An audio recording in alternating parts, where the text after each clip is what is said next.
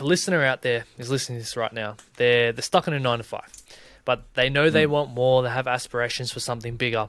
Do you have say three to five steps or something they they can implement and take action on that will help them to, you know, in the future leave their nine to five and then pursue that bigger thing? Yeah, that's a good question. So if you're in a nine to five and you want to pursue after your own greatness, the first thing I'd, I always recommend people to do is to figure out exactly what it is that you want. So if you want financial freedom, then that's, that's what you want. Because when you figure out what it is that you want, all the steps start aligning in order for you to actually get what it is that you want. Now, once you know what you want, you've got to figure out how you're going to get there and that's all in the reverse engineering. So if you want money, if you you got to figure out exactly how much money because a lot of money, what's a lot?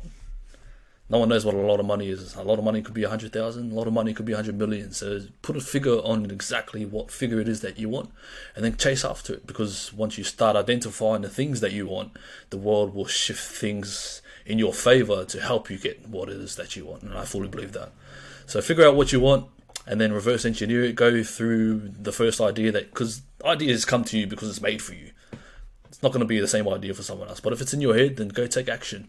So once you start taking action, then you just got to persist in that action and fully remind yourself what it is that you're trying to achieve, and then just keep persisting in that desired, inspired action.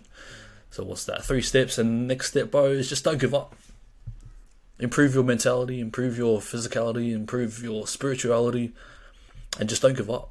Yeah. And I fully believe if you know what you want, if you go after what it is that you want, and you keep improving yourself on the journey of getting to where it is that you want, and you don't fucking give up, bro, you'll you'll be unstoppable. Exactly. And I think another step that I'd love to add in there is who do you want to be as a person?